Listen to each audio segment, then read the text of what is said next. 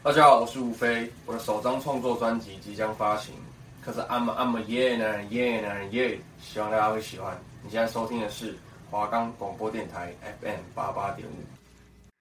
各位听众朋友们，大家晚安，我是主持人 Amber。你现在收听的是《行走人间》节目，会为大家介绍来自世界各地的知名悬案以及重大刑案，分为三个单元，分别是过往的黑暗面。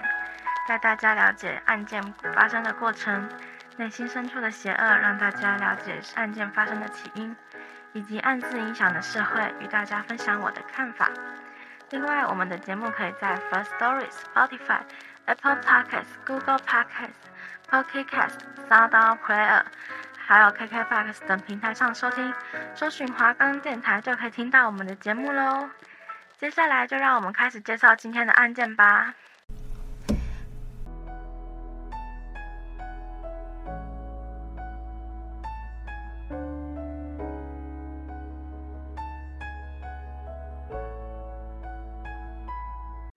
听众朋友们，还记得我们上个礼拜谈到的白小燕案吗？今天要跟大家分享，也是一九九零年代重大的刑案之一，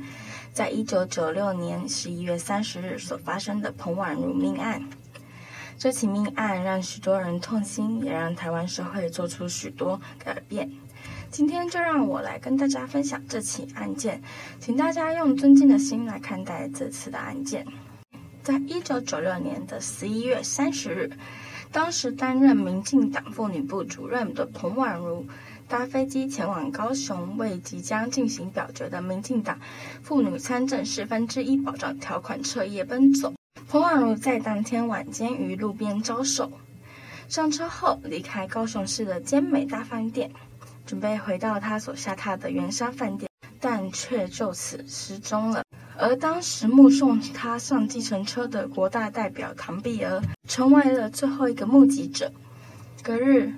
由于民进党全代会开始半小时后，彭婉如女士仍未出现，因此党员迅速联络党部并报案。在十二月三日的下午，警方在高雄市鸟松区工厂的芭乐园中发现了彭婉如女士的遗体。经警方勘查后，发现彭婉如全身身中三十五刀，而且伤口深入胸腔，甚至右眼球还被挖掉，被全裸弃尸，伤口全部都集中在背部左右肩胛骨，且刀伤斜度几乎一致，加上彭婉如女士手上有挣扎的痕迹，代表她曾经有抵抗过凶险。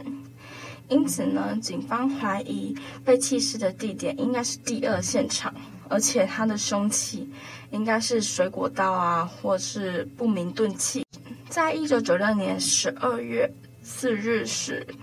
专案小组在巴乐园采集，发现除了有槟榔渣烟蒂外，还有不完整的血掌纹跟部分不完整的指纹。另外，在东港大桥下发现彭婉如女士的遗物，包括名片啊、皮夹啊，以上种种迹证，经比对资料库跟役男服役的指纹建档都没有吻合的人，因此警方怀疑这个凶手他没有当过兵，也没有计程车的驾照。那在十二月十日的时候，专案小组清查案发现场的周遭监视器。透过精美饭店旁的金比利美容院门口的监视器，发现一台旧型的福特天王星计程车，经过两道玻璃折射，投射在饭店附近的店家玻璃上，因此锁定了天王星计程车调。同时呢，警方也透过鉴识专家李昌钰博士。将画面送到美国国家航空暨太空总署解析，希望能够查出这个车牌的号码。但是因为呢，那个影像实在是太模糊了，只能够辨别出车牌第一个字是 Y，而福特天王星还有车牌 Y 变成了调查这起命案的最重要的关键。由于当天晚上彭婉如女士招手时，附近并非公车站。警方研判彭婉如女士应该是搭乘的计程车，并鉴定车款属于第二代福特天王星。在一九九七年的三月二十日，经过计程车型号还有车牌锁定还原，终于拼凑出可能的车牌号码。经查，该车是一台赃车，在命案发生的前一天就被偷了，而且三天后就被发现自撞高屏大桥。而疑似偷车贼则惨死车中，遗体已被火化，而这辆赃车也很快被报废，无法再进行任何的比对动作。因此，彭婉如女士的命案就此成为了一则悬案。当时对于凶手的悬赏金高达台币两千两百万元，是台湾史上第三高的悬赏金。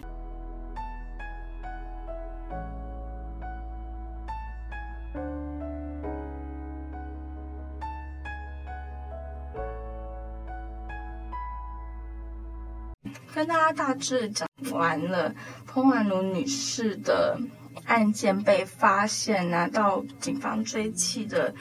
过程。那现在想跟大家聊聊这位女权斗士的生平。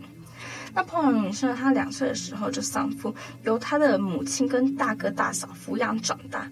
小学的时候，她就读的是新竹市的竹联国小，初中就读新竹市二女中。高中读的是省立的新竹女中，升大学的时候，为了早日自谋生计，从新竹女中毕业之后，一九六七年的时候考取了国立师范大学的国文系。一方面依赖公费求学上进，一方面选择教育作为他终身志业。在一九七一年的时候，毕业于国立台湾师范大学国文系后，他并赴台中市四育国中实习教学一年，并在并在实习的时候认识了同在该校实习的洪万生。于四育国中教学时，曾于上课时带学生到校园实地教学，以提升学习兴趣，结果却遭到校方的制。一九七二年的时候，任教于台北县的志光商工。在一九七四年的时候，跟洪万生结婚了。那转任到卫理女中，在一九七七年的时候生下了一个儿子。在一九八四年辞去卫理女中的教职。然后，在一九八五年的时候，彭婉如女士随着她的丈夫洪万生前往美国攻读学位。在美国期间，她曾经从事华文报纸《中报》的编辑工作，在编译美国妇运史、理解美国妇女争取两性平等权利艰困的过程后，深受启发。所以，她回到台湾之后呢，她就投入了妇权的运动。一九八八年回台之后，在十二月出任妇女薪资基金会秘书长。那他透过写文章跟举办活动，唤醒更多人审查国小国中的教材的偏颇，对于女学生学习的不利。为了想了解更多台湾妇女的问题，彭婉如女士在一九八九年十一月辞去了秘书长的职务。加入了台北市妇女研究基金会，成为了董事，关怀呢除自己的问题，并出任主妇联盟理事，关怀环保和孩子的教育，并曾在一段短期的时间担任晚晴协会理事长，为离婚妇女的咨商系统做奠基工作。那彭婉女士为了落实。妇女运动能够开花结果，她她发觉自身所学不足以致用，所以彭婉女士在一九九三年的九月到一九九四年的八月，带她的儿子前往了纽约州立大学奥本尼分校攻读硕士学位。她当时研究的主题就是妇女研究。他以四十三岁的年龄，在一年内学完了三十多个学分，取得人文硕士学位。在新知基金会担任秘书长期间，将一九八九年定为妇女政治年，举办了许多相关的活动，以提升女性对于政治的参与。希望女性应进入公共的领域，参与公共的事务及决策。以免由别人决定了自己的命运，造成权益遭不合理的对待，这也是彭婉如女士在回国后考量，透过妇女团体结合政党力量，较能推动妇女权益及救援妇女的社会工作。于是，她加入了民主进步党。彭婉如女士在一九九五年的五月至一九九六年的七月担任民进党妇女发展委员会执行长，并在一九九六年的七月，民进党妇展会败部复活，升为了妇女发展部。彭婉如女士担任第一位主任。在民进党公职提名变革上，彭婉如女士全力的推动妇女参政四分之一保障条款，因此当当时也被称为“彭四分之一”，要求该党包括区域不分区等各类公职参选区提名中，女性的名额至少要占百分之二十五，希望借此能够让更多女性参政。争取两性平等的权益的，那该条款于一九九六年十二月一日，在民进党临时全国党员代表大会上通过了。彭婉如女士在一九九六年八月赴汉城参东亚妇女论坛，于会中当着各国妇女代表面前。质问中共代表关心台湾妇女权益一说，彭婉如女士用生命推动妇女保障的相关法条，如性侵害犯罪防治法、台北市妇女保护中心以及催生性别平等教育法等等，不仅保护妇女，也为台湾性别平等教育奠下根基。她逝世于一九九六年十一月三十日。为了悼念她，往后这一天都是台湾女权日。她的死不止影响刑案修正，她遇害当年十二月，超过一万名台湾留学生与台湾民众共同催生定定十一月三十日为台湾女权日。延宕两年的性侵害犯罪防治法也迅速通过。道路交通管理处罚条例修正改革案规范，计程车司机必须定期换证，拒绝曾犯下重大刑案或在执业期间犯案者再从事小型车运输业。还有台北市在信义分局的协助下，成立了妇女保护中心，提供二十四小时妇女保护专线。此举也创下二十四小时保护专线首例，其他地方政府、警局、基金会也携手合作，提升妇女夜间搭车的安全性。接下来，我们进入到第二个单元：内心深处的邪恶。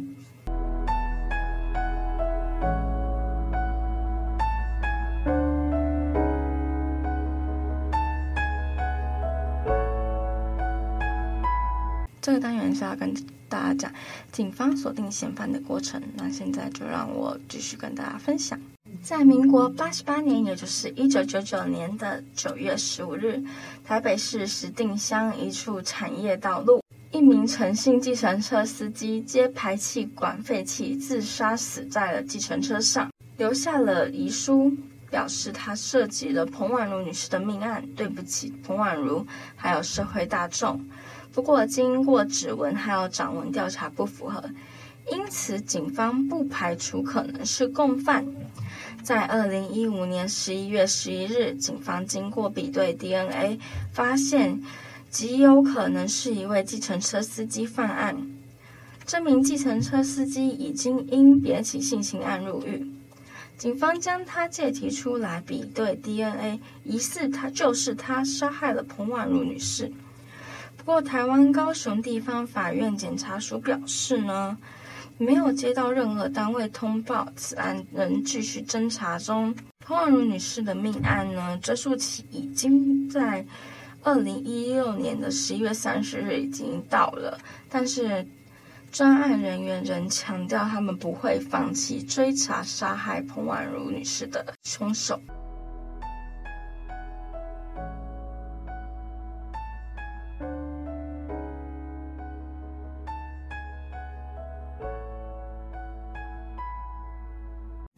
经跟大家分享了整个案件的过程以及彭婉如女士的生平，那还有也刚刚也解说了，也分享了警方在于捉捕嫌犯这一部分。那现在已经接近到了节目的尾声了，那我们听首歌曲缓解一下沉重的气氛。那今天想跟大家分享的是来自阿密特所演唱的《母系社会》。我个人听完这首歌的感想是，这首歌是以女生的角度为出发点，那歌词中想表达出世俗地位的矛盾跟冲突为女生发声，尤其是我觉得歌词里面的“不要以为西装革履就是战袍，不要以为浴帽围裙就是渺小”。凸显出了男女平等的重要性，所以因此呢，也刚好讲到这个案件，所以我想跟大家分享一下这首歌。那现在就让我们一起听听这首阿密特所演唱的《母系社会》。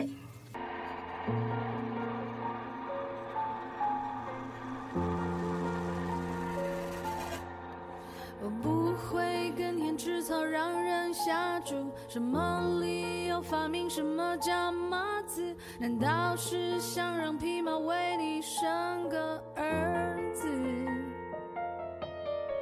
我没兄弟聚会那些幌子，还可以煮好宵夜当做美食。仔细想想，你就会知道谁才是傻子。我笑得柔软。心却比铁还刚，世界男人称王，女人却什么都扛。不要再说清楚，方能触底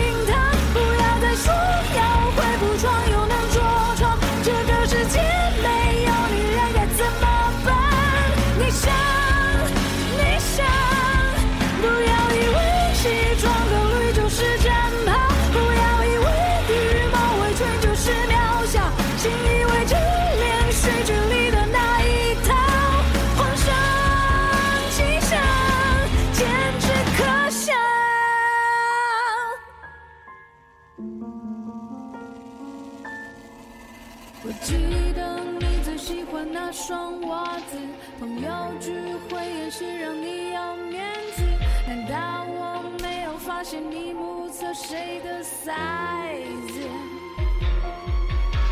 我记得女娲补天岳母刺字，你只讲少说多做相夫教子，仔细算算这之前的只是结婚戒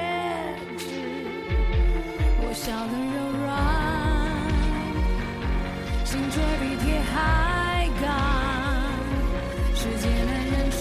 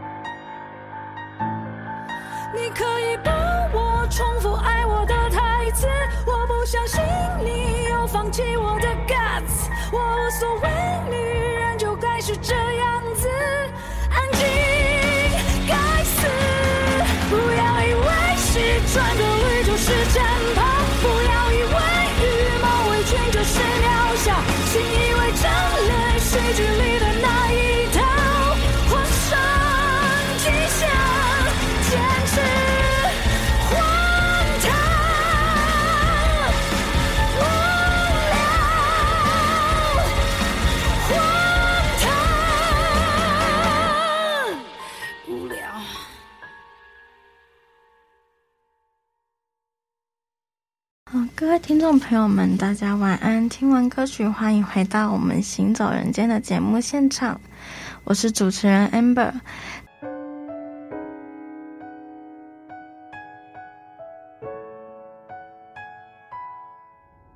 那我们刚刚听完歌曲了，然后前面也讲解了第一单元跟第二单元，就是讲解我们的案件的过程以及它的起因。那我们现在回到节目现场，我们现在要想要，因为彭婉女士的命案引起了社会强烈的震撼跟关注，以及妇女人身安全也成为了社会大众所关注的焦点。在一九九六年十二月二十一日的时候，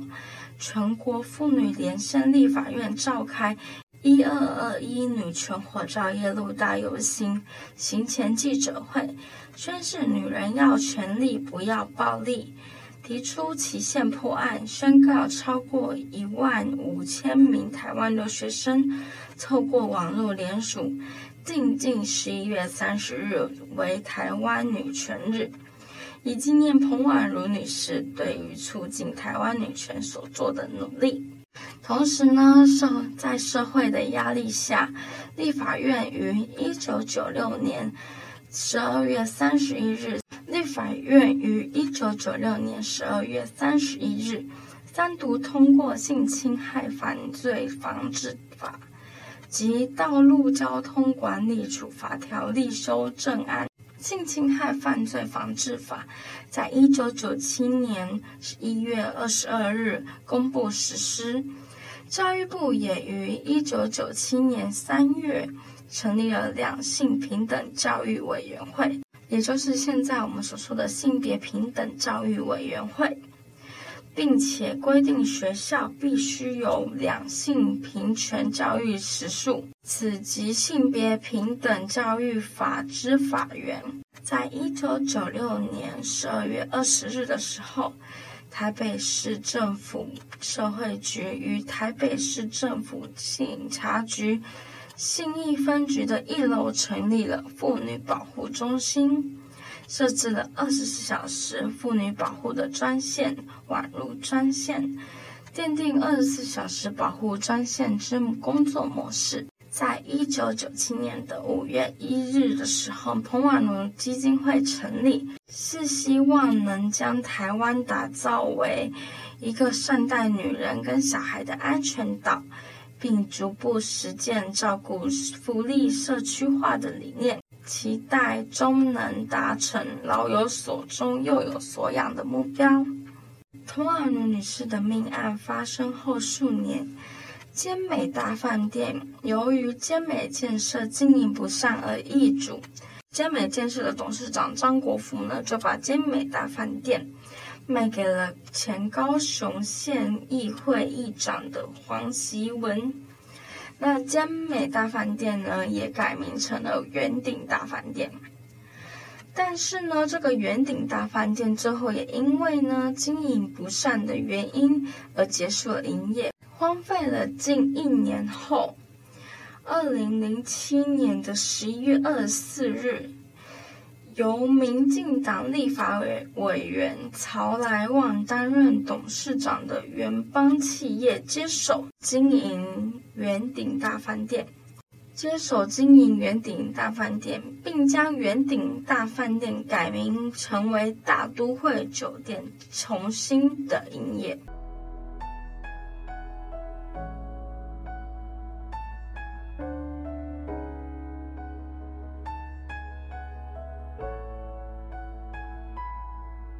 那我个人的想法是，彭婉如女士为台湾妇女积极争取属于她们应有的权利，是一名非常值得大家尊重的人。她为妇女权益付出很多，如果没有她的付出，许多人都不会重视到妇女的权益。彭婉如女士为了台湾妇女权益，彭婉如女士为了女性。付出了他的一生，但是却到现在，却一直都找不到杀害他的凶手。这一点也是台湾人民心中的遗憾。希望在未来这个案件会迎来破案的一天，将凶手呢绳之以法，还给彭婉如女士一个公道正义。也希望在这个世界上，所有的女性都能够被尊重。希望世界上不会再有性别歧视。就像班杰琳·富兰克林在《独立宣言所说到“人生而平等”。那他当时可这句话虽然是用在了独立宣言嘛，但是我觉得这一句话其实也能够角度想，其实也能够说明了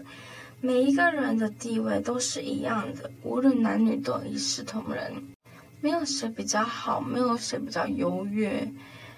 所以希望大家还是能够平等的对待每一个人，因为每一个人。那本期的节目就到这里喽，感谢您的收听，这里是华冈广播电台 FM 八八点五《行走人间》的节目现场，我是主持人 Amber，我们下次见。